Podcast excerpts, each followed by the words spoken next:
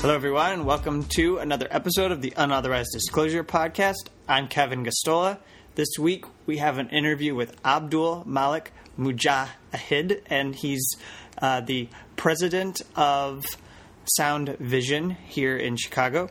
And so uh, we're going to be talking to him. Uh, we, this interview we'll, play here. We talk about the Muslim ban, uh, ISIS, the Islamic State. We talk about wars in the Middle East, the refugee crisis. Uh, here it is. Uh, hi, uh, good to be on your podcast. This is Malik Mujahid. I'm president of Sound Vision. Sound Vision does uh, public relations for the Muslim community. Uh, uh, we have a daily radio show called Radio Islam. You can get it on radioislam.com unless you're in Chicago. It is on 1450 AM. We also develop resources for the Muslim communities. And so you're you're based you you live in Chicago. So just for people who are are listening, as this goes out to um, and people from uh, all over the world actually listen to this podcast. So uh, let's just first start off with the fact that I know your organization has uh, played a role and uh, joined in with other Muslims in pushing back against the way that the Islamic State um, per- perverts and distorts the religion of Islam.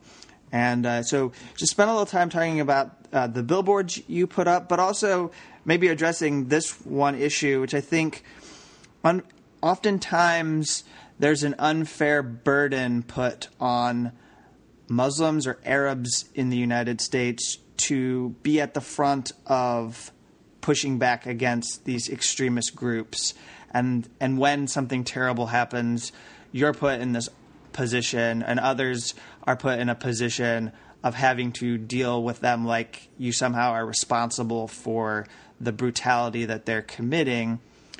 And so I think this is a very important thing that you're doing uh, to confront the ideology of ISIS. But I also, you know, wonder how you feel about whether you think the work that you're doing does get a fair enough acknowledgement. Uh, well, uh, you're absolutely right. I mean, this is a gimmick which Islamophobes have adopted in America to put Muslim on his part. Uh, have you condemned it? Have you condemned it today?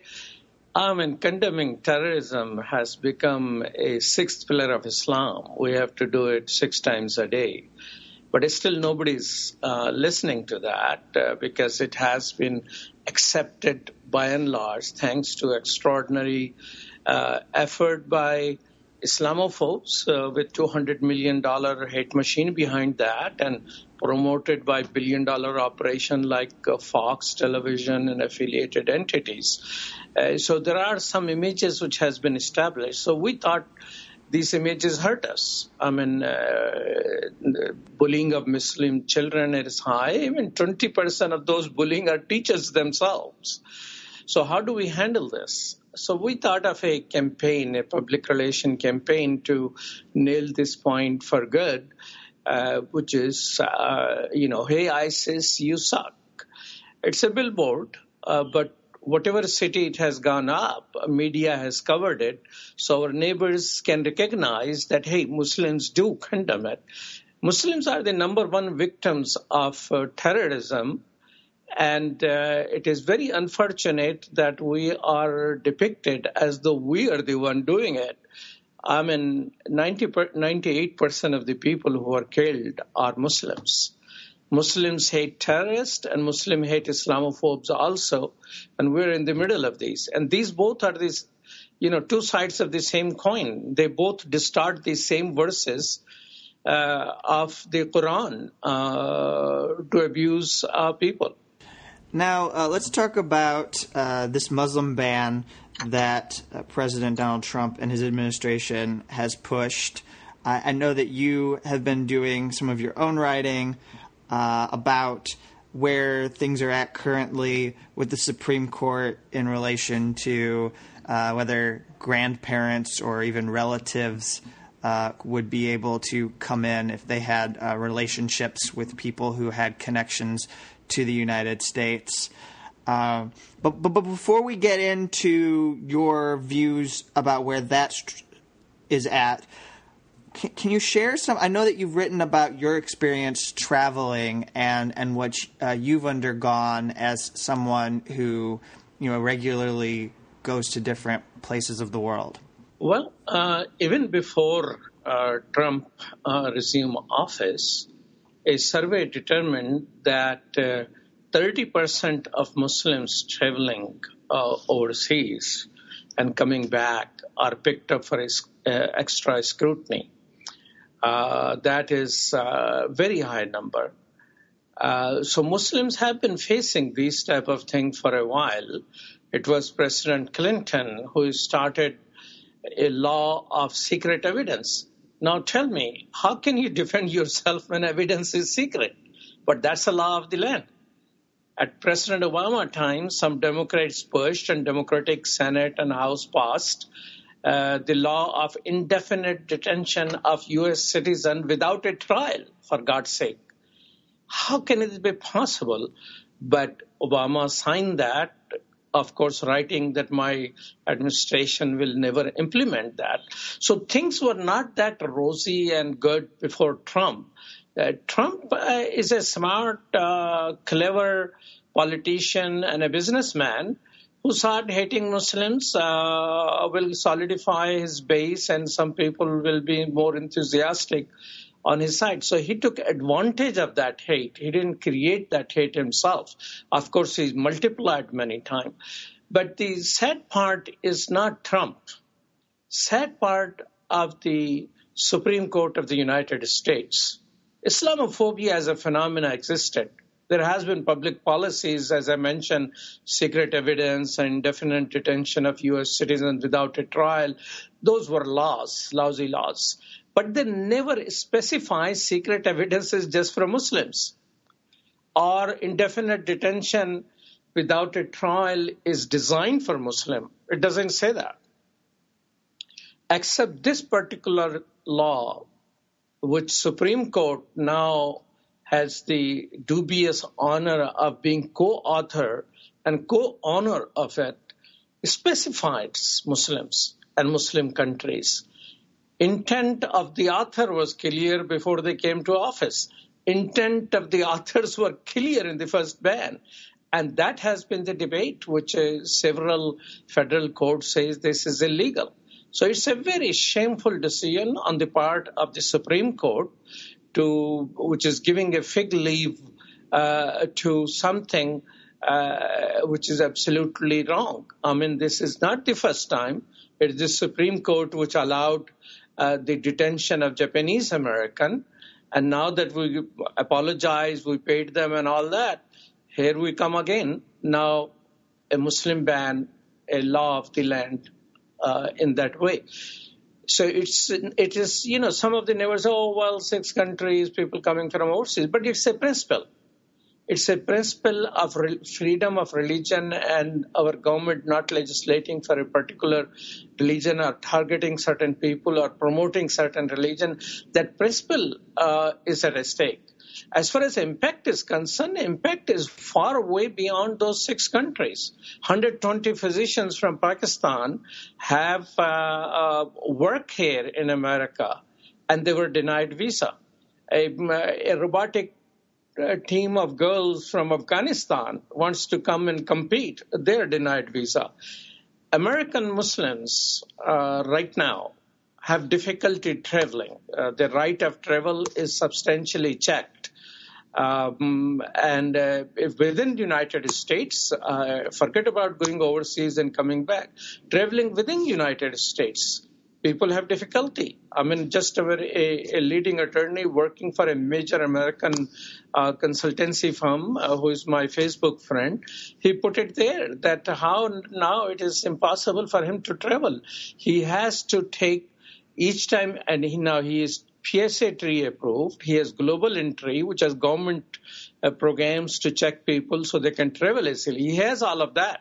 But still, each time he goes to the airport, even to hop on from, uh, say, Midway to, uh, say, Dallas, uh, for example, agent has to call TSA to approve this guy to have the boarding pass. What nonsense is that?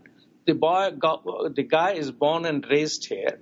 He's traveling within the United States. He works for a major uh, consultancy firm uh, and a lawyer himself.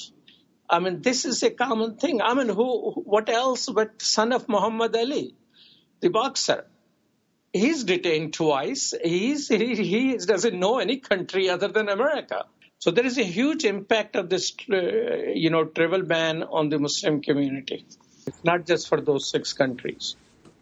Uh, yeah, and I, I, appreciate the context that you're bringing here because uh, Donald Trump didn't just walk into uh, a country that has a government with some structure that could be turned and even more sharply directed at Arabs or Muslim Americans here in the United States. I mean, essentially, it's been very difficult, if not impossible, to get yourself removed from these no fly lists or these watch lists that are in the country before the Muslim ban. Um, and so, um, I just can you specifically recount? It's not the worst experience that anyone has ever gone through, but just your experience traveling. I know you wrote about coming back from a trip from Melbourne and how uh, you had to be taken aside and they were questioning you about uh, material you had in your possession.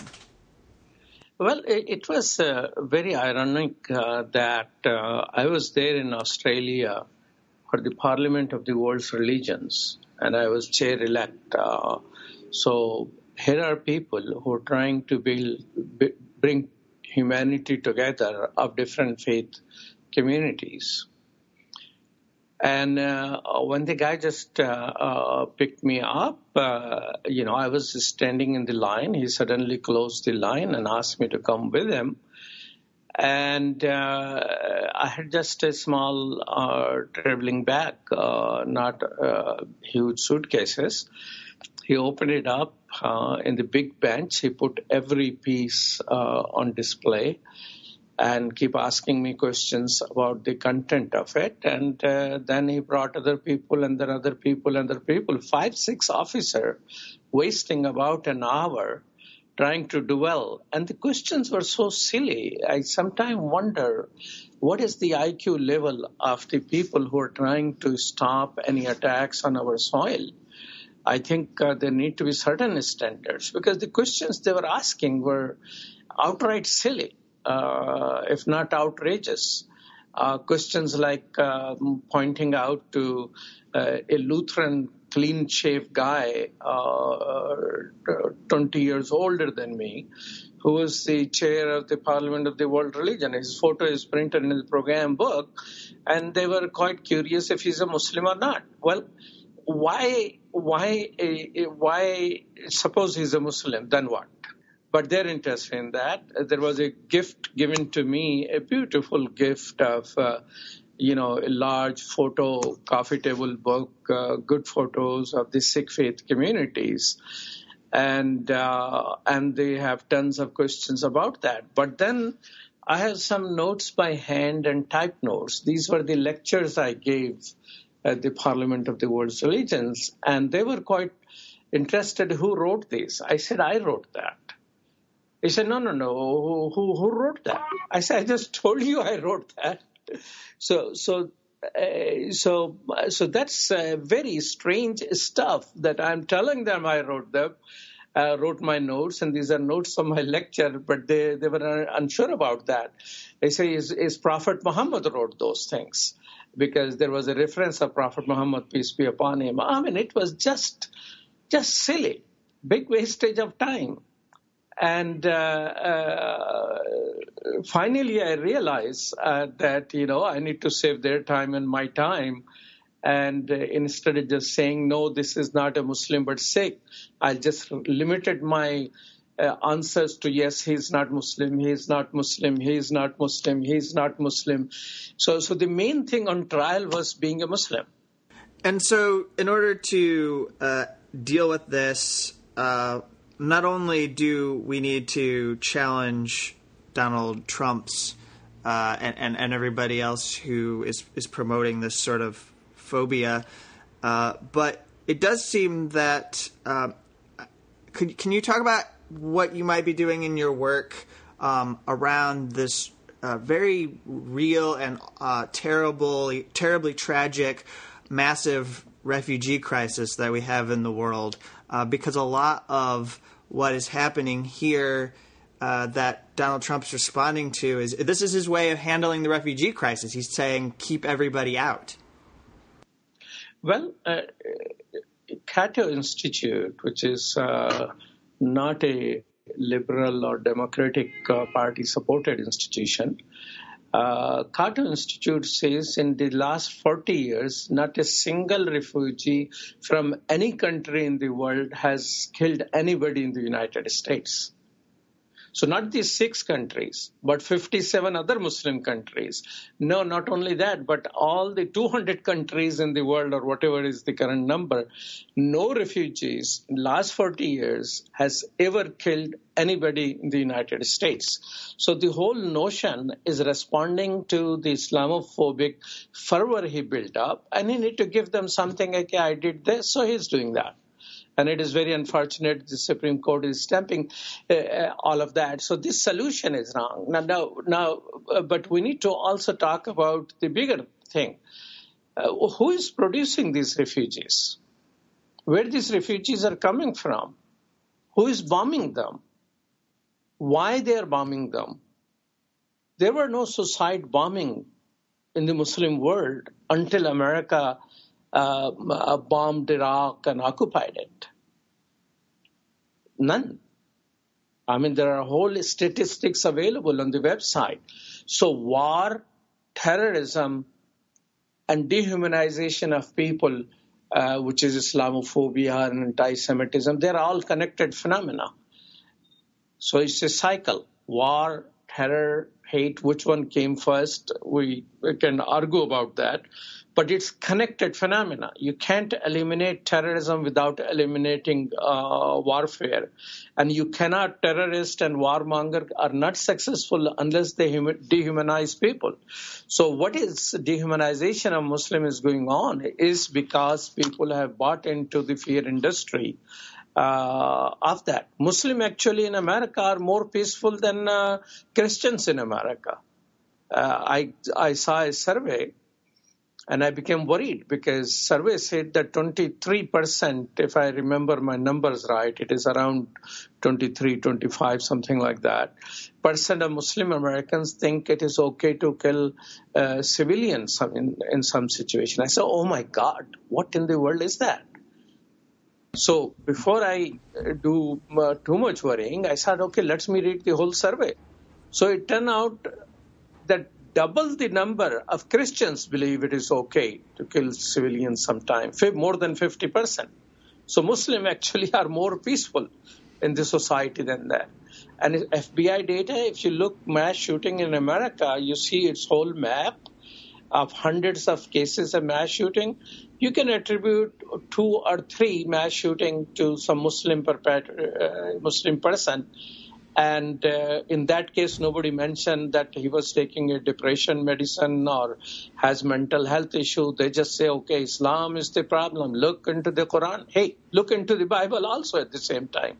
Somebody ran Bible and Quran both into computer to look which one is kinder, gentler, and nicer and more merciful, and they found it is the Quran.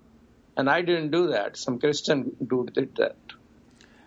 Right. There's um, dozens upon dozens of uh, paramilitary groups with ranks of people who openly are um, Christian and have what we'd consider extreme ideology um, defined by that.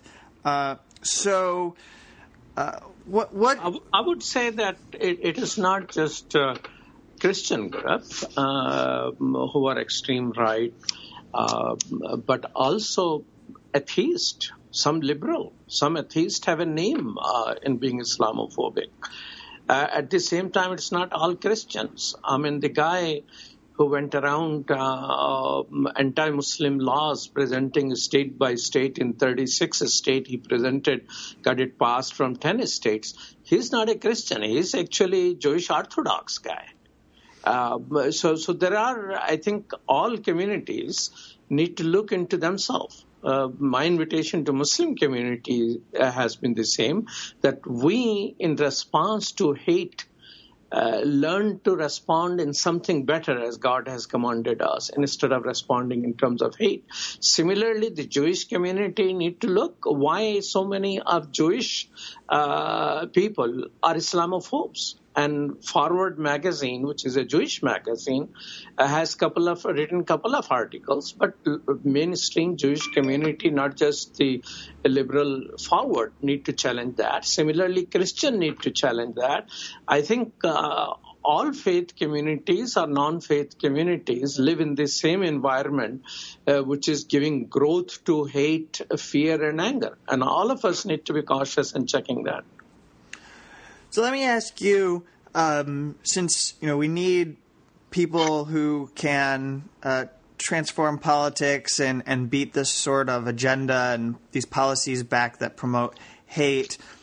Uh, what what you think the role should be of of Democrats in this situation, um, and and how how maybe you think they might go beyond simply because because I feel like having observed recent um, campaigns that, uh, and, and this probably isn't a new thing for the community, but there are many Democratic politicians that, that run that want to, who, who act like they would like to do something, but really are just out to get a photo at a mosque with people for their campaign, and then when their election campaign's over, you don't hear from them again. I think whether it's Democrats or uh, Republican or Independent, they all need a, an active uh, citizen and uh, uh who not only uh, vote more than just 50% of America, but also uh, remain active. I think the, this election has uniqueness in there that more people have been active even after elections in different engagement and protest and organizing. So I think organizing protest, resistance, and questioning and challenging liberal Islamophobes as well, along with the uh, conservative Islamophobes. And then uh, instead of just thinking that Democrats uh, are the safe ground, I just gave you example. Secret evidence law and the indefinite detention law, both were from the democratic houses signed by democratic presidents. And uh, so, so I don't think it's a political difference here. It's the whole worldview that we got to have some enemy in the world. So if no longer Soviet Union, let's make Muslim an enemy. And uh, they have been successful in that. Now, of course, uh, somebody is working on China to make them enemy, and somebody is using Russia all the time. Uh, it seems, uh, uh but when they're talking Russia, Russia, Russia, in a stealth way, Islam resident Islamophobes in the White House are uh, passing different memos and whatnot, which is going around uh, attacking Muslim communities. It's not just the travel which is a problem right now. Muslim businesses are having uh, problems. Muslim exporters are having a problem. Muslims, you know, just doing a financial transaction through a bank or a PayPal, PayPal especially, uh, they're having a problem. Uh, so how it is happening? I think the resident Islamophobes, the likes of Millers and Bannon, who are sitting in the White House, realize that well, it's a good cover. People are focused on uh, either the tweet of Trump or on the uh, Russia uh, investigation, and they keep doing their dirty job under the ground. That's an important point to make, and and yes, um, all politicians are involved in perpetuating this. So, why don't we conclude on something that seems to have given you a bit of hope? Uh, could could you uh, tell people who Abdul El Sayed, uh, who's running for uh, the for, for governor in Michigan, is, and and why you've been openly supporting him? Well, uh, uh, you know Islamophobia, of course, is connected with war and terrorism, but a, a, you know, looking uh, reflectively internally in the Muslim community, it's also connected that Muslims in America have gone for the material aspect of American dream, and they have not realized their duties as a citizen, as a good neighbor, to work in coalitions, work on intersectionality, or, common issues, or the common cause, and also work on their political empowerment. So here's the guy, 31 year old, an achiever I'm an achiever in sports, achiever in academics, a Rhodes Scholar, a physician, and a PhD, and he did all of that in 31 years. And it's amazing, uh, amazing uh, success. So when he approached me, I said, "Who is this guy?" And then I said, "Well, that's extraordinary. That's purely American. I mean, this is the type of America which we should welcome. And that's why I thought I should personally donate to him. And I then double, after listening to him in person, I doubled my donation. And then I contributed yesterday again and invited other people to do. So political empowerment uh, is important for the Muslim community to participate. Uh, second thing, intersectionality of issues. There are people who are standing for us. I mean, I'm very hopeful for American democracy that maybe Trump has given us a chance to engage more people in the political process, and next election will prove how many, you know, if if we achieve a higher level of uh, voting people or uh, or not, because people who showed up uh, on the women marches, people who showed up uh, against the Muslim ban on the airport, those are the people who give me hope that our country, our nation has life. It is looking for people who want to uh, liberate themselves from the traditional uh, organizational uh, and political mode, think out of box, and willing to do something different. That's what Bernie Sanders and Trump is all about. Something different. Good or bad is a separate story.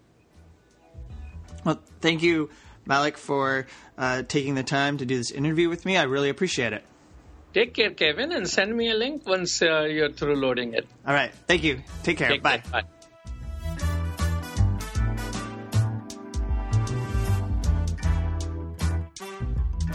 Hello, everyone, and welcome to the discussion portion of the Unauthorized Disclosure podcast. I'm Kevin Gosztola, and we have a huge surprise. I've managed to locate and bring Rania Khalek, our co host, back to our show to do an episode this week. I'm here, guys. Kevin found me. Uh, thanks, Kevin. I was lost. but what's up? But no, we've been talking about uh, just giving the, the the very very minimal amount of updates about you and, and just saying that you were out doing some reporting.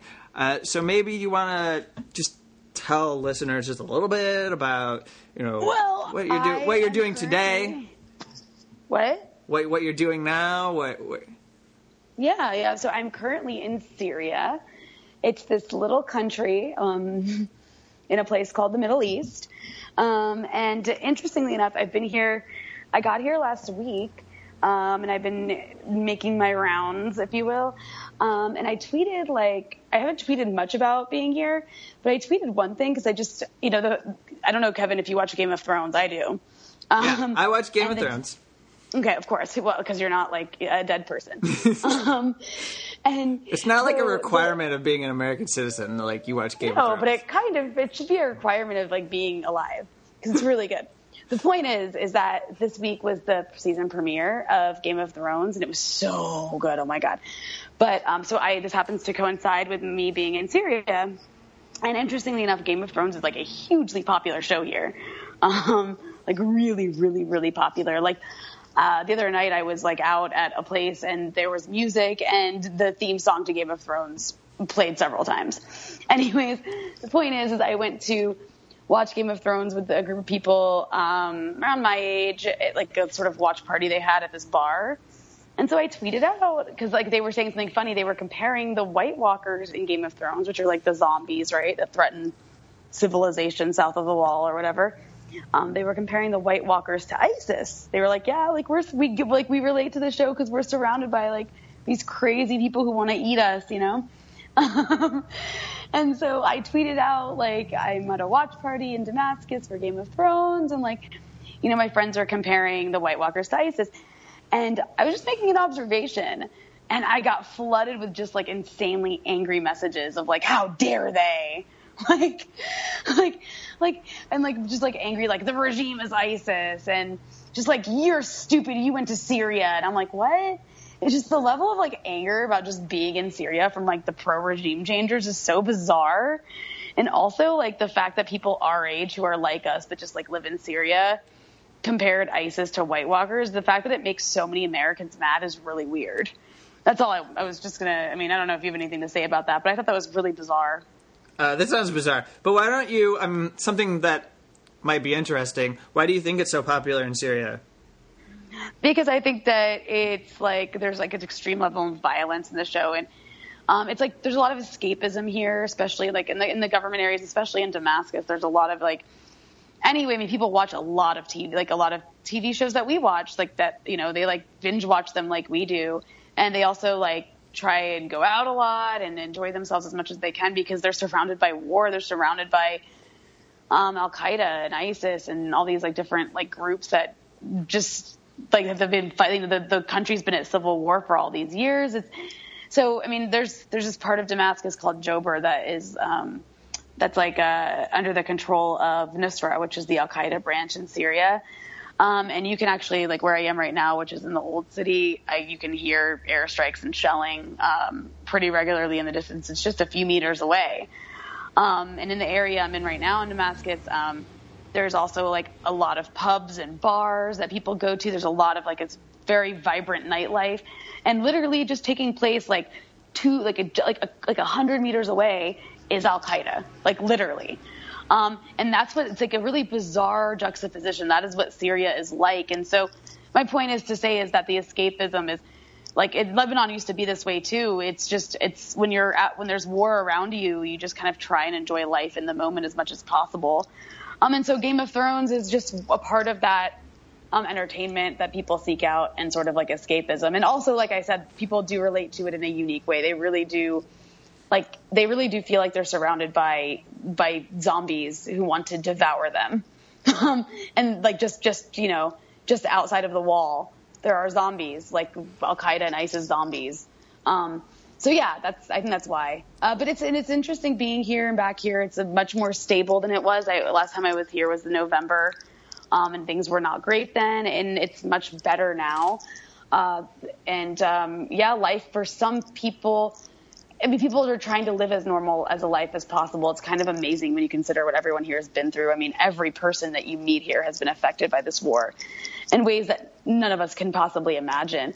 And some in minor ways and some in really severe ways. Like everyone's lost people or lost their home or had their home destroyed or taken over by armed groups or had their home bombed or I mean, it's just the stories go on and on and on. And people like have escaped ISIS. Like I've met people who've escaped ISIS um, and it's crazy what they've been through. It's insane. And they hate, they absolutely despise and loathe the U.S.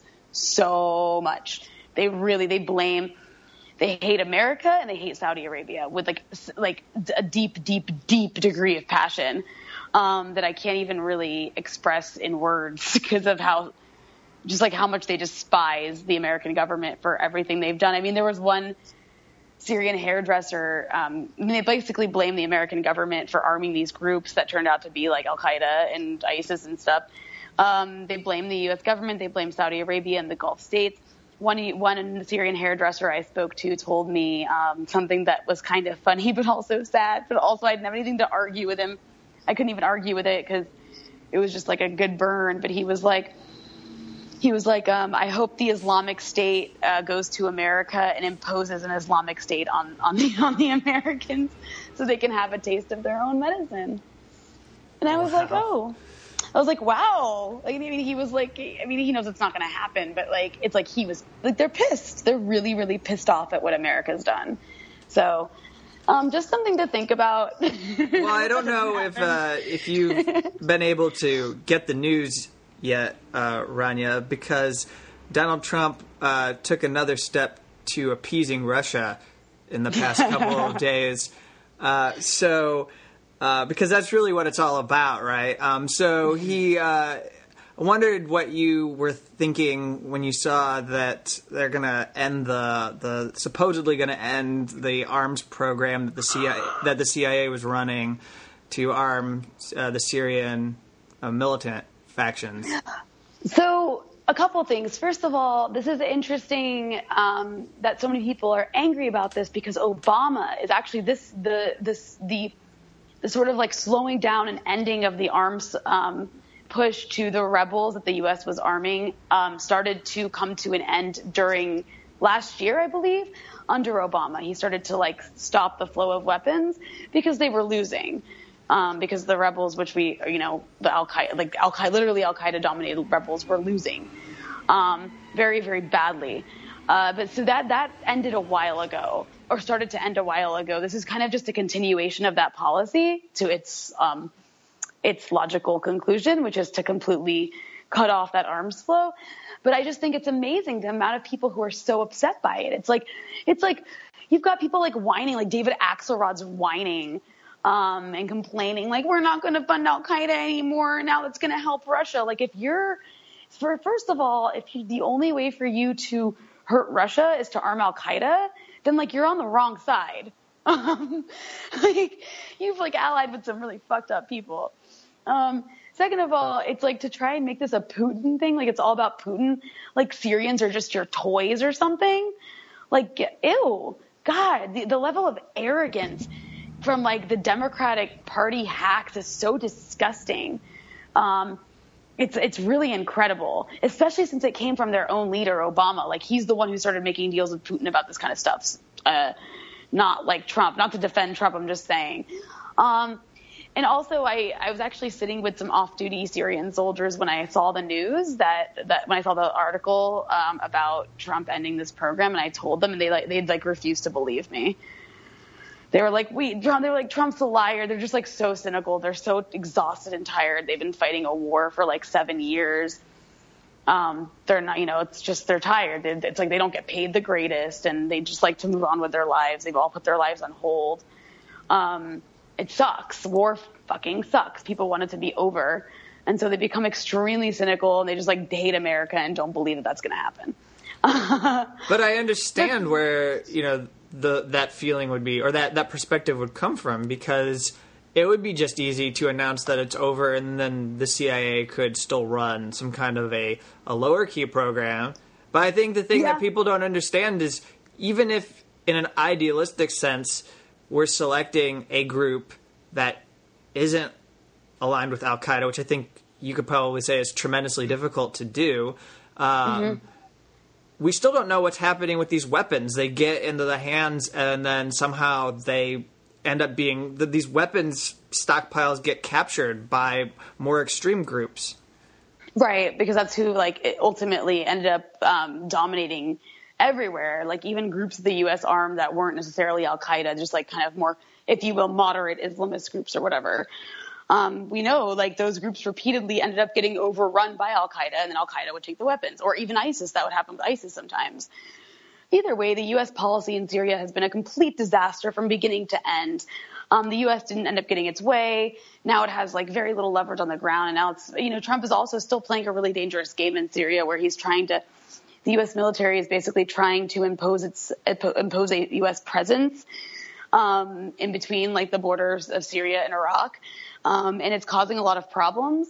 Um, so I don't know what's going to happen with that, but the point is, is yeah, like it's just really insane how all these people, all these liberals, Democrats, were just like screeching on Twitter.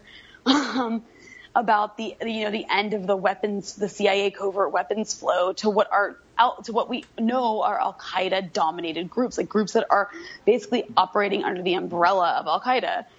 Like I didn't know, you know, stopping the arms flow to Al Qaeda was was would ever be this controversial, but gee, wow, I guess it is.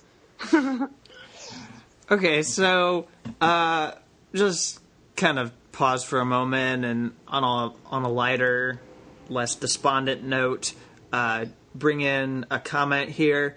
So I think it was a couple weeks ago, people were able to listen to a best of episode uh, that was put together that had some of our older clips. And also want to take a moment just to thank people who have become patrons. Uh, there were at least four or five people who I think heard that episode and then maybe uh, decided to increase their support or become new patrons of the show. So uh, we really appreciate that. And then maybe that wasn't a factor and you just um, found that now you're able to support the show. And if that's the case, we really appreciate that too. Um, so Mark left this comment, and um, I just thought it would be nice to read here. He, he said, "I'm real. I'm relatively new to your podcast, Kevin, so I appreciated hearing these clips from shows that I hadn't heard before." I was surprised that your interview with Josh Fox wasn't in the top five for this year. That was my favorite, as I think he summed up last year's Democrat catastrophe perfectly. Your interviews with Max Blumenthal and Mark Ames would be tied for my second favorite. And um, and then he decided to stir the pot again and tell us that he misses our old music, which was quirky. Uh, but but really, if I have to go back and select another piece of music, I might end up blowing my brains out. That's awesome. Because uh, it, it's just something I'm not going to go do again. Uh, so, unfortunately, the, the, the, the, the short track that we've selected for the moment as our intro is probably here to stay for another year. And then, if we find an independent musician who would like to uh, do something for us, then that'll probably be the next step. But um, to Mark, I mean, I'm, I think that's really great that like people who are new to our show. Uh, I think that's why I wanted to have that best of show was so that people could um, see some, hear some of the stuff that we had put up that had done really well, and uh, I was really pleased with the response to the best of episode. Yeah, that's awesome. I'm really excited to hear that. I'm really like excited. I love the fact that people like the show. It's good to hear good feedback, and uh, you know, the more who become patrons, the better. and the most stunning thing from putting together the best of show to me was that um, our good friend Nima Shirazi had his episode that we did. I think this was like in our first year that Yeah. we produced the show, the first season. Um, his was in the top five. Like people uh, really downloaded that show, and and That's and, we're- awesome. and we're talking, and and it's actually really significant because like we've gotten a lot of attention in this past year. Our interviews with Abby and and Max, Abby Abby Martin and Max Blumenthal, really Mark Ames. yeah, quite a lot of listens, and for for that to still be in the top five, like that says something. And of course, we talked about Iran, and that still remains a real um, and open and uh, persisting issue that uh, it, it just kind of is like laying off to the side right now. That is just going ignored, and, and that's probably to the benefit of Iran, quite frankly. But um, uh, but yeah, uh, people really appreciated that episode. So again, that ends our, our little portion here of just uh, really showing appreciation for everyone who listens, and um, and also a couple people, Rania, were you know told you to be safe, and we're hoping to hear from you again soon. And so I'm sure everyone who's listening to this part of the show is glad uh, that you're back. Um, Yeah, I'm glad to be back too. I missed it. I really did. Um, so I also, um, I know there's other things to talk about, but uh, I I went on Twitter like yesterday or a couple days ago, maybe I don't know, and everybody's talking about John McCain. Exactly, yes. And you were probably like, is he going to die or what's going on? I'm in Syria, I don't really know. yeah, no, I'm not really sure what's happening. All I know is he tried to destroy Syria. Um, anyways, so he's got a uh, he's got a brain tumor. Um, it's, uh, I'm to like totally botch this, but it's like global. I don't even. Maybe people would just like enjoy laughing at the way I'm to butcher this. It's like global styloma or it's it's a big brain thing that is like really not good and it's cancerous and he's going to die probably. I mean most Oh. I, think I think that like this is one of those things where you only have like 6 or 7 months when they identify it. Oh, okay. All right then. Um, well, in that case, But- I've been seeing some interesting tweets about Well, about well, him. But what was um, important is that there was so so the same thing that he was diagnosed with. Apparently, there was a couple in Arizona. This was this L.A. Times journalist was tweeting about that um, they asked John McCain for help when her, her her friend's husband had this diagnosis and is dead now. Asked John McCain for some help when and they were in Arizona, and then um, John McCain basically told them to move. Hmm. And so Yeah, no, I saw. No, I saw that. I saw that's fucking insane. And- John McCain has said a lot, has said and done a lot of fucked up shit, but that's got to take the most interesting kind of. So I mean, so I mean, it's just, hey, I I hope that if uh, I mean, nobody wants to be diagnosed with a tumor or cancer or anything like that, but I'd say like. It really says something that when that happens and you would think universally people are going to be on your side, there's actually like a division of sympathy. Like people aren't just like, oh wow, that's really terrible, but people are like, that's terrible, but also like McCain's done horrible things as a politician. He has. He has done really terrible, horrible things to people that have costed actual lives. Like, And yet, uh, you know, Democrats are like celebrating how he defended Barack Obama in 2008 during one of his like campaign speeches and uh, yeah, you mean the part where he was basically like, no, he's a good guy. He's not a gross Arab. That one. Yeah, and I, I mean, basic human decency is is is celebrated as like I mean, things that should just be common in our uh, in our world are are celebrated as like unique and extraordinary. That's that's the downward spiral. But that wasn't. But, but what he said was still fucked up. The way he defended Obama was really fucked up, and that thing that people are promoting. right. Like it was really fucked up. He was like the lady was like he's an Arab, he's a Muslim, and McCain's response was no, no, no, he's not an Arab or a Muslim. He's actually a decent guy. Yeah. Like what? yeah, and how anyway. you're suggesting like Arabs couldn't be. Yeah, no, don't worry, people. don't worry, don't be, don't worry. He's actually a really decent guy. He's totally not a gross Arab or Muslim. Like that was the context of that. Um, anyways, whatever. I'm not going to sit here and like celebrate someone having cancer because then I'm going to end up getting it and be, I'm going to be really pissed off if I do. Well, well, and that's not what I. That's what I mean to do. I think like generally, I'm the if No, there's a- no, I'm just basically talking about if there's karmic justice, I don't want to be like fucked if I'm like, yay, it's you know, he got cancer. But I'll I'll say it the one way that you know um, my friend, our, our good friend Dan Cohen, tweeted. He tweeted, um, "This may be one of those rare instances where cancer actually saves lives." Yeah, and um, uh, there's no re- there's probably no repeal of Obamacare because John McCain had this diagnosis. Yeah, so like, yeah, they're going to be kind of like not able to move forward with that. I mean, I'm just saying. I'm just saying. Um, I And mean, and I mean, I'm not gonna say yay or nay, but like, hey, that's fact. Uh, in the chain of events, that's what happened. Um, I mean, this guy has never seen a country that he was has not wanted to completely like bomb and destroy. Um, so I'm just saying, I'm just saying, there's one. You know, he'll be so busy that there's one less person to go on Face the Nation and meet the press on Sundays and screech and scream like about how we need to, you know, destroy Syria or Iraq or Libya or Venezuela or whatever other country John McCain or his people are interested in, um, you know, Well, collapsing next. Lin- Lindsey Graham's just gonna take McCain's appearances Oh now. my God, Lindsey Graham is going to have to like do coke, or he's going to start doing coke to try and keep up. Because like now, because you know they both both of them are just kind of these two like screechers. You know, you get one and then you get the next one, and now Lindsey Graham's going to have to fill both slots.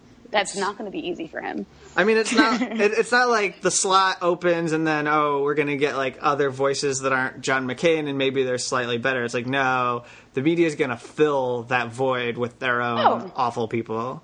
Oh, totally, totally. But I mean, will they be as effective as John McCain? Because I gotta give the guy credit. I mean, do you remember a few years ago he went to Syria with like some FSA people who ended up being really bad guys? we later found out.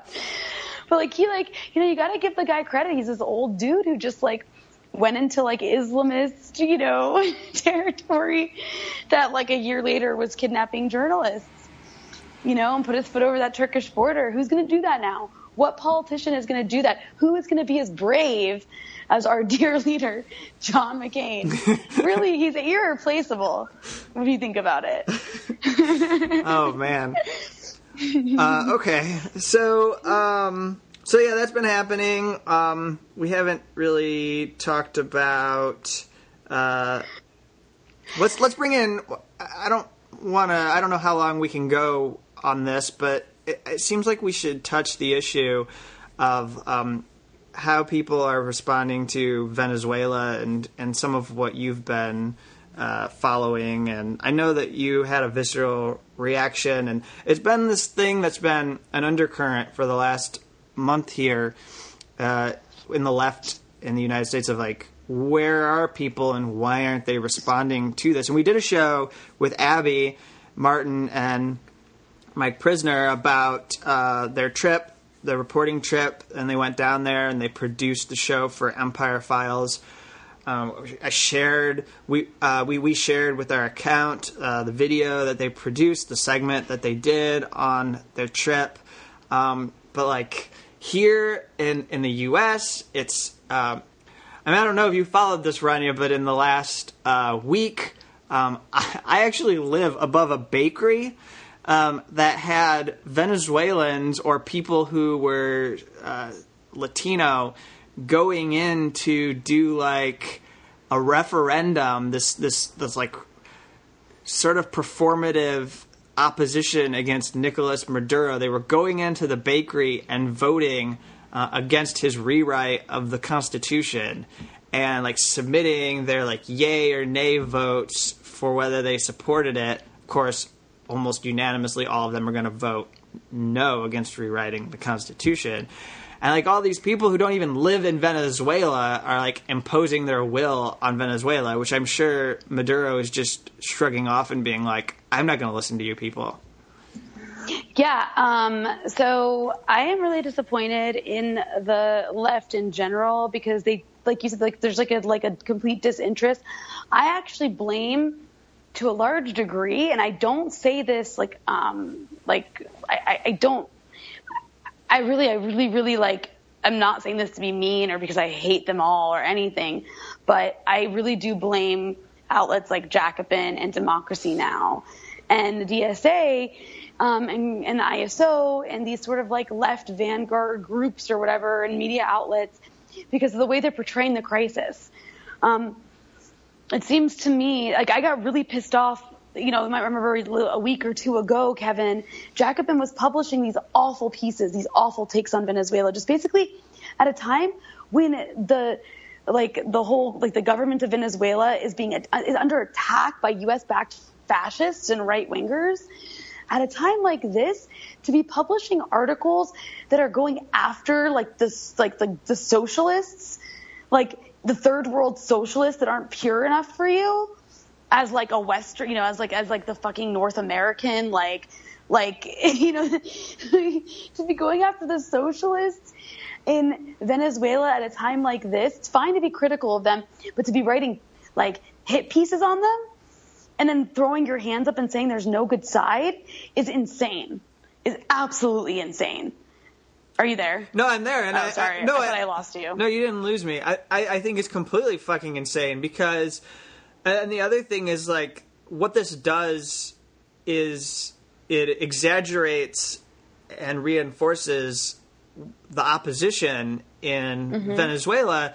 And, and I don't mean that like, oh, people on the left who are criticizing then get lumped in with the uh, right wing as much as I mean that like you're lending this you're you're fueling this idea that the opposition in Venezuela is bigger than what we learned when we were talking to Mike and Abby, which is that actually when you're on the ground in Venezuela, you find that the the left and you find that the, the, the poor and working class and the people in like the barrios actually have pretty good stable control over their communities. It's these urban centers that have become arenas of warfare, basically, where there are these like guerrilla activists uh, throwing fire bombs and all kinds of shit. That that's what's creating the destabilization.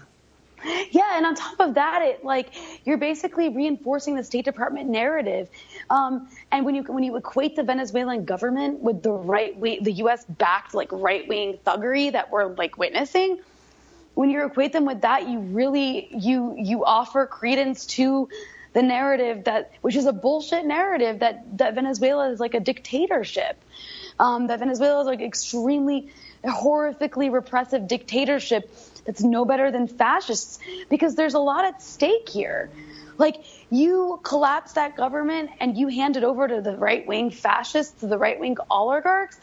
You know how many poor people are going to die? Like, do you know how many workers are going to like die? Do you have any idea? Like, it's like there, there's no concern about the stakes whatsoever. And given the history of Latin America, especially Venezuela, there should be more concern. But instead, all these people want to do, all these privileged ass fucks, excuse my language, want to do in North America is sit back and like and like virtue signal and you know morally posture about how they're too good for the Venezuelan government. And these are the same people oftentimes by the way who are perfectly fine with backing democratic socialists in America like Bernie Sanders then they will go after you if you don't if you like criticize Bernie Sanders. I love Bernie Sanders. I still do despite his many many flaws.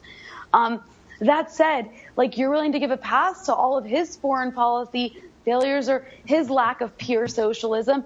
Meanwhile, the Venezuelan, the socialists in Venezuela, like aren't good enough for you. Like you're going to sit there and act like you're so much better than the third world socialists who've accomplished a thousand times more for their people than you've managed to do in the in the U.S. Like, give me a break. The level of arrogance from the Western left sometimes just like makes me want to pull my hair out. it really does. Well, like, I just want them to understand that Donald Trump is a counter subversive president. And he sees, and his entire administration because uh, let's talk about the reality now. I mean, Obama doesn't get a pass for the policy toward Venezuela, but we live in this Trump reality um, that, mm-hmm. that we're trapped in. That you're temporarily, slightly able to escape from being in Syria, but uh, mm-hmm. just the fact that he sees what's going on in South America, they see, and we gotta look at this in the way that they do. Like, take the Breitbart.com mentality. You know, mm-hmm. the fact that Donald Trump in his ear is hearing Steve Bannon probably weave the most insane, fucked up conspiracy theories about what the left is trying to do in South America and what's going to happen if you let those people remain in control. Like that's where we have right. to go. You have to have that paranoid sensibility that is that has to be considered.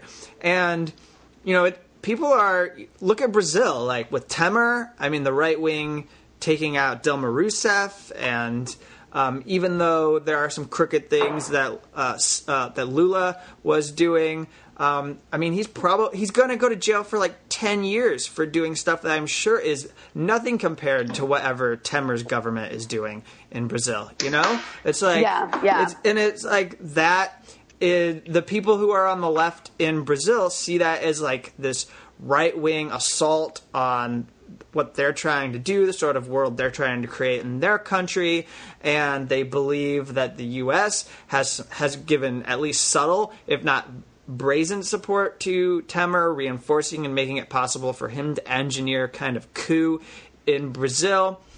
You know, what other countries are we going to see this happen in in South America? And so not standing up, you know, I'm not I'm not trying to like make the kind of like anti-communist argument of like you let one domino fall then the other dominoes start falling, but it does seem that we need to have this idea and sense that we could return to the kind of like dirty wars that we had of the 1980s that sort of sense where you know you had like Ronald Reagan constantly going after and then even in the 70s with like Henry Kissinger and the way that right wingers were bolstered with like Pinochet in Chile and and then other places that, that that is where the Trump agenda is going to the extent that they're going to pay any sort of attention to South America. Yeah, exactly. Exactly. And what's the Western left doing, Kevin? Can you tell me what the Western left is doing? Just I real quick know. after everything you just explained. yeah. I, well, and I also would say that like I wouldn't let no like it's important the work that is done, but I wouldn't just let the Oliver Stone wing of outspoken political people be the only ones who speak up for South America. Like we need a little bit more to this. You know, let's not just because like that's going to well, go. There, to, that's there's gonna, a complete. There's a complete Kevin. Like this goes deeper than just South America. There is a complete lack of concern from the like American left about anything happening outside of America. Anything that America is responsible outside of the country. A complete lack of concern. Now, look, I'm understanding of the prioritizing of domestic stuff. I really am. But this complete, like, just like dropping the ball and not giving a shit about what's happening in other parts of the world is like, it's unacceptable. And I'm sorry, like, it really does just demonstrate like how a how weak the left is, and b how how much it's just been like hijacked and taken over by really shitty ideologies. And I'm just being mean now and cynical. I'm sorry. This is this comes from me just spending too much time in the Middle East, but you know, what can I say? Well, it's hard for me to to disagree with you when I don't have anything to refute it with. I mean, it's it's there's proof out there that the focus right now is just on things like pushing single payer health care, which is important, pushing for living wages in the United States, which is important, um, maybe working on making sure that people don't get laid off at factories, important, uh, union rights, mm-hmm. workers' rights, all important, fighting to make sure that deportations against immigrants in the United States um, are, are, are not being allowed without a challenge from communities fighting to keep people, fighting to keep dreamers here in the U.S., um, young people who were told they were going to have some level of protection to live in the U.S., but now are finding that they're at risk and being uh, sent back to where they came from or where they uh, where they fled. Many of them fled. Um, so those are important, critical issues. Um, police brutality, um, Black Lives Matter, things that are are central to that movement.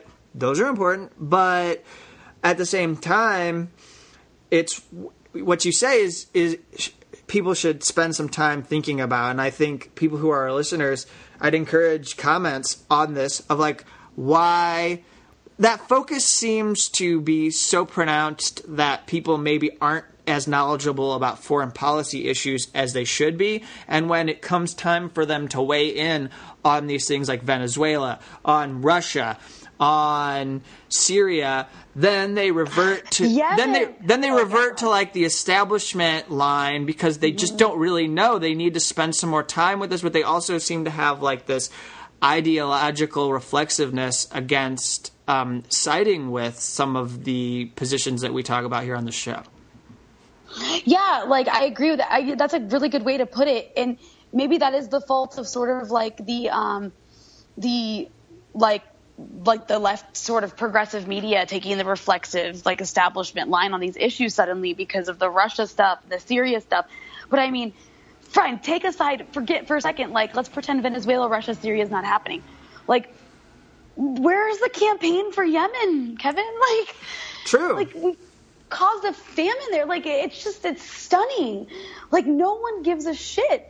Like, like this is stuff that America's doing to other countries in the world, and there's not even like, a, there's a barely, there's barely any sort of effort to like bring attention to it.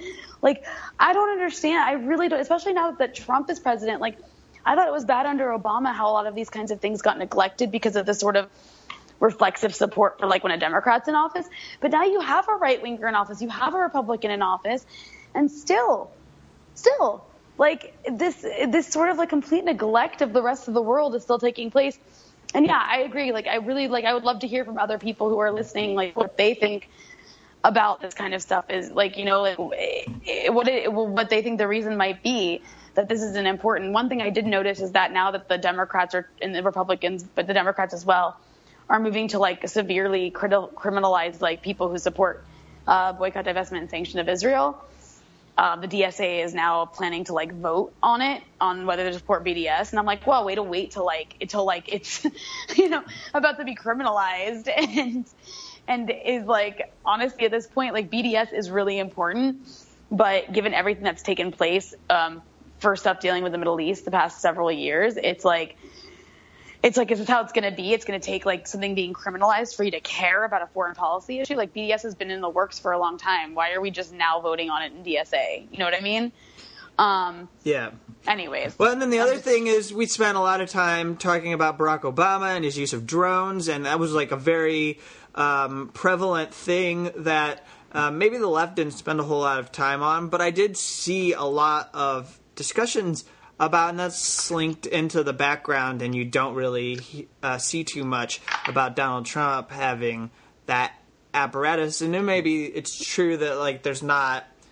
I mean, I, there isn't a drone strike reported every other day that seemed to be going on with Barack Obama, but um, at the same time, there's all this structure which we've talked about on our show that Trump has at his fingertips, and um, I mean, it's just incredible. And also, uh, I, I, feel like there are there are things definitely outside the border that that deserve our attention, um, especially when we're like talking about like climate change issues and everything, and it impacting the world. I mean. Iran Kevin, gets... but, but forget like forget climate like climate change is so important, but it's so abstract. I mean, like things that are totally tangible that the U.S. is a thousand percent implicated in. And when I mentioned Yemen and the famine, like people have become sort of so um, so like numb to that. I mean, there there people are getting cholera because there is actual feces in their water because yeah. of what the U.S. has done to Yemen. Like, imagine that. Imagine, like, imagine that. Like, imagine there's no food, your children are starving, and then you're you're maybe gonna die because you drank dirty water that got, had poop in it. Literally, that's how bad Yemen is, and it's because of America. And nobody is saying shit about it. Like, no one. I mean, people in Yemen. Like, can you imagine like being like people in a country? Imagine if you were Yemeni and you were in Yemen right now and your children your children were starving to death. Like you can't do anything about it because the U.S. and Saudi Arabia and your, their allies in the region are enforcing a disgusting blockade on you.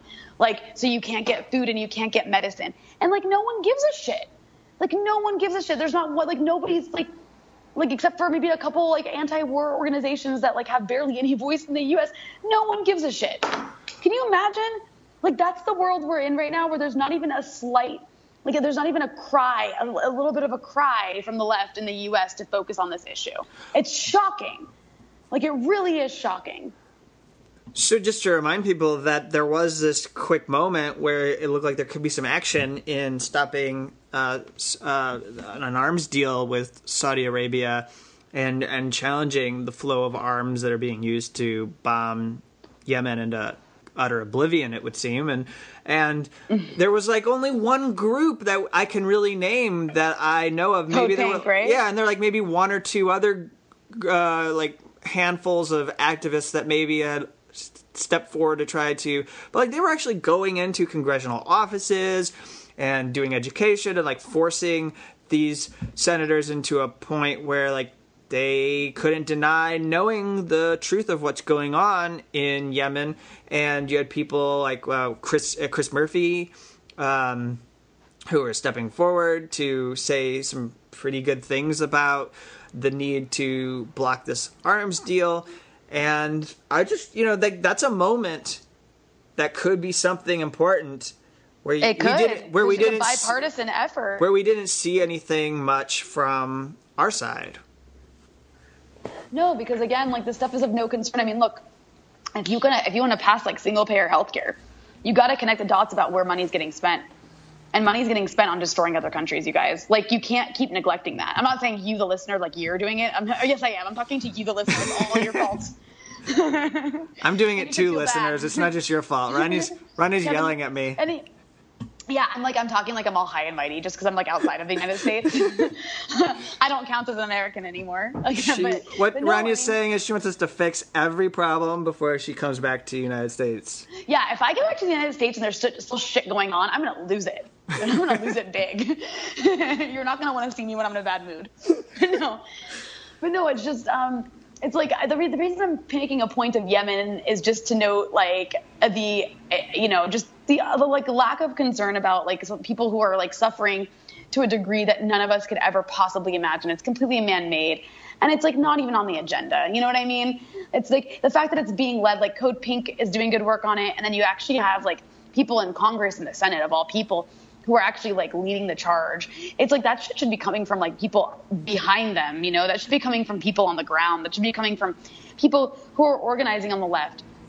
Um, and I mean, I'm not saying if you're look if you're organizing around single payer health care, healthcare, fantastic. I'm not saying quit what you're doing and go organize for Yemen. That's not what I'm saying at all. I'm talking about a broader uh, culture on the American left that is dismissive and neglectful of these kinds of things.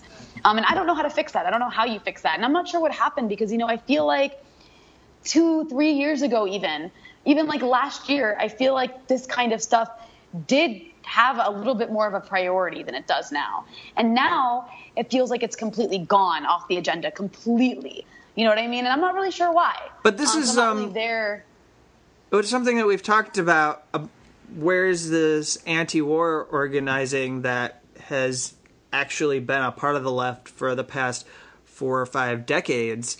And you go back to the 1970s with people who are marching on the Pentagon, and you had groups that were able to do direct action and turn out um, millions of people, it would seem, or at, at least hundred, a thousand or so people to events and actions, and uh, there was a fair amount of uh, resistance to Ronald Reagan policies and the, the dirty wars in Central America.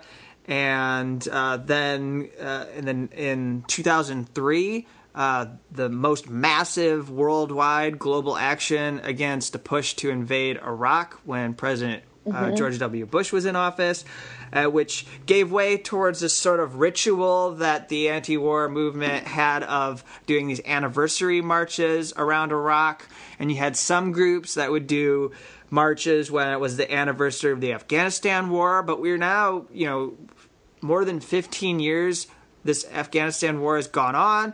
Groups don't even have anniversary marches about the war I in don't think they Afghanistan even. I don't anymore. even think they. I don't, I don't even think that war in Afghanistan is on anyone's like, like agenda or anyone's even in anyone's mind. Like everyone just kind of forgot we that we were like occupying Afghanistan. and it's entering new leg. It's got a new leg, um, and and so the people aren't really organizing. Iraq troops started to be withdrawn from Iraq. Uh, this was before ISIS completely took over and started to um, just dominate all the conversation around Iraq. Um, and uh, and then after the troops were withdrawn, the anti-war left sort of just like faded into the background and just kind of has not been doing anything towards Iraq when it comes to war there and so you've got an institutionalization of these wars in these different countries. Like Somalia has um, has military act, action happening.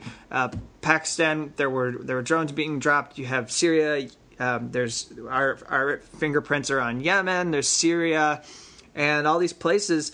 There's just nothing cohesive that with people coming together and challenging this and it's just very new and alarming because i don't think if you look at the last half century in the us that there's ever been this much of an absence when it comes to Yeah. people like challenging it's just if you look at history it, so it's it, to me it seems like people have just become entirely cynical and jaded and accepted that this is going to be a fabric like a part of the fabric of U.S. empire that like these wars aren't going to go away, and they're they're sort of not doing anything to challenge them. But like it's like the thing is like an anti being an anti like anti-imperialism has like you said it's like always it's supposed to be a huge part of being on the left is like the anti-imperialist sort of framework, right? Um, and now because of like the whole Syria thing and the sort of hijacking of the left by like like a, like groups like the ISO, you know, and and and and their sort of ideological framing of international politics and foreign policy. Um, it's like anti-imperialist is a bad word now. But I just you got to emphasize it's not any worse or better than it was back in the 60s when the the, the sort of new left that gets uh, reverential treatment was taking stands uh, you know so back then they were challenging uh, CIA operations and also uh, provocations in you know maybe like Guatemala or Brazil or Chile um, or Vietnam, that that major um, resistance to the Vietnam War. Uh, but you know, fast forward now, we have just as many countries we can list off as we've done on this pro on this on this episode, and so uh, there isn't any reason why the left gets a pass for being MIA. It's not like this has reached some sort of like apex, this huge mountaintop where there's no like over. It's so overwhelming. What can we do? It's actually pretty constant in terms of like the the warfare has uh, still Yeah. remained and and so back then people were willing to resist but like why then that's the question that people should really consider i think we can't really answer it but why nobody doing it now You know, and I there's actually yeah, that's a really that's a really good point. And well, the last thing I'll say about this is I did see um, this covered only in Mondoweiss. This is the only place I saw cover this. I might have missed other places, but there was a study done on. Um, and I don't have the specifics in front of me, so I apologize for being so vague. But there was a study done on the um, election between Donald Trump and Hillary Clinton and the areas Trump won, and how the areas Trump won um, are also areas where a lot of the people who do end up fighting wars happen to live. Like there's a like a really large concentration of like the military veterans um, who end up having to like you know um, go off and do whatever John McCain and Lindsey Graham like decide that they have to do.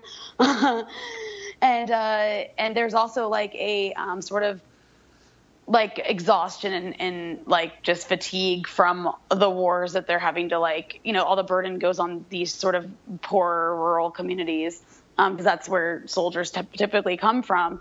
Um, and that liberals and democrats are really now like the sort of elites in in the you know on the east coast um, in both the republican and democratic party are sort of seen as not caring about those groups of people. And that that did play not the only role, but it does play a role in the sort of like support for a Trump like figure just wanting to break the system, along with other reasons too that we're more familiar with. well that's Um, virtue anyways- well I, I, we need to wrap the show but i, I want to say something to what you just said uh, so that's virtue mongering because they don't want to pa- parts of the left there are there there are indi- individuals who have very strong views about not engaging people who are isolationists and would say that we need to no longer be involved in intervention who would have the ideas that are very popularly expressed by Rand Paul, for example, or Ron Paul, for example, of that we just need to stop doing this. It's just making it worse. Because I, I get that. That's an Amerocentric uh, way of expressing opposition to war. However, the fact that you're writing off those people because you feel you're too virtuous to engage them, we're losing those people. They could be involved in building anti war opposition, which, left or right, would result in the same outcome. You know, like if it, whether it's ideologically coming from the right wing or whether it's ideologically coming from the left wing, a movement that was against war that challenged was d- being done by the U.S. government would have the same outcome. Yeah, no, and you know, I would say that a lo- last thing I'll say on this, and I know we, we do need to wrap, um, is that the, the sort of Jacobin types are constantly saying how we have to engage those same groups of people on issues like single payer health care and raising the minimum wage. Like, just because they're all right, you know, you have to engage them on those things because it might be able to pull them away from the alt right. The same goes for the war stuff. The same goes for the for the anti-war sentiment, regardless of what intention it's coming from. So I'll leave it at that. And and on that in that note, I do have to get running. I think that's a good uh, place. to a war zone. it's a good place to end. So we're glad we were able to get you for an episode. Uh, people who are listening, we prom we promise an episode next week. Um, and so thanks everyone for supporting the show, and we'll talk to you all later.